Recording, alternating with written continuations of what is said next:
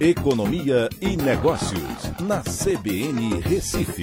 Oferecimento Cicred Recife e Seguros Unimed. Soluções em seguros e previdência complementar. Olá, amigos, tudo bem? No podcast de hoje eu vou falar sobre as contas externas do Brasil, que registraram um déficit de 1,6 bilhão em julho de 2021. No ano, o déficit está em 8,32 bilhões, que representa uma queda de 40% na base anual. É, mas a notícia mais importante é quando você vai olhar o detalhamento desses dados. Vale lembrar que essas contas externas são divulgadas pelo Banco Central e mostram todas as relações é, econômicas entre o Brasil e o resto do mundo.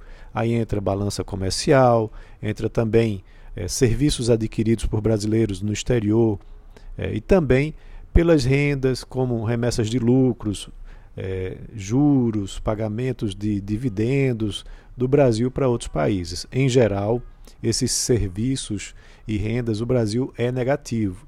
E na balança comercial a gente tem um saldo positivo, como foi nesse mês de julho, de 6,3 bilhões de, de dólares. É, e o investimento estrangeiro direto, que é o que eu queria enfatizar nesse meu comentário de hoje, a gente teve um crescimento de 16,6% no mês de julho, na comparação com o mesmo mês de 2020. Né? Foi um montante de 6,1 bilhões de dólares e no acumulado do ano a gente já soma um total de 31,79 bilhões de dólares, numa alta de 9,79% na base anual. Em 12 meses, estamos com um ingresso de investimentos estrangeiros diretos aqui no Brasil de 47,5 bilhões de dólares. Isso é muito importante porque o Brasil é uma das principais, é um dos principais destinos para o investimento estrangeiro direto no mundo. Né? Estamos aí entre os, os países que mais recebem esse tipo de investimento. Significa que investidores internacionais, empresas, investidores acreditam muito na economia brasileira fazendo investimentos aqui dentro. Durante a pandemia houve uma queda significativa, mas essa queda foi é, global, não só aqui no, no país.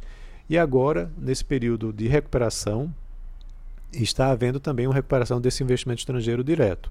À medida que você tenha também mais processos de concessões e que privatizações ocorram aqui no Brasil, a gente passa a ter também um ingresso maior de investimentos.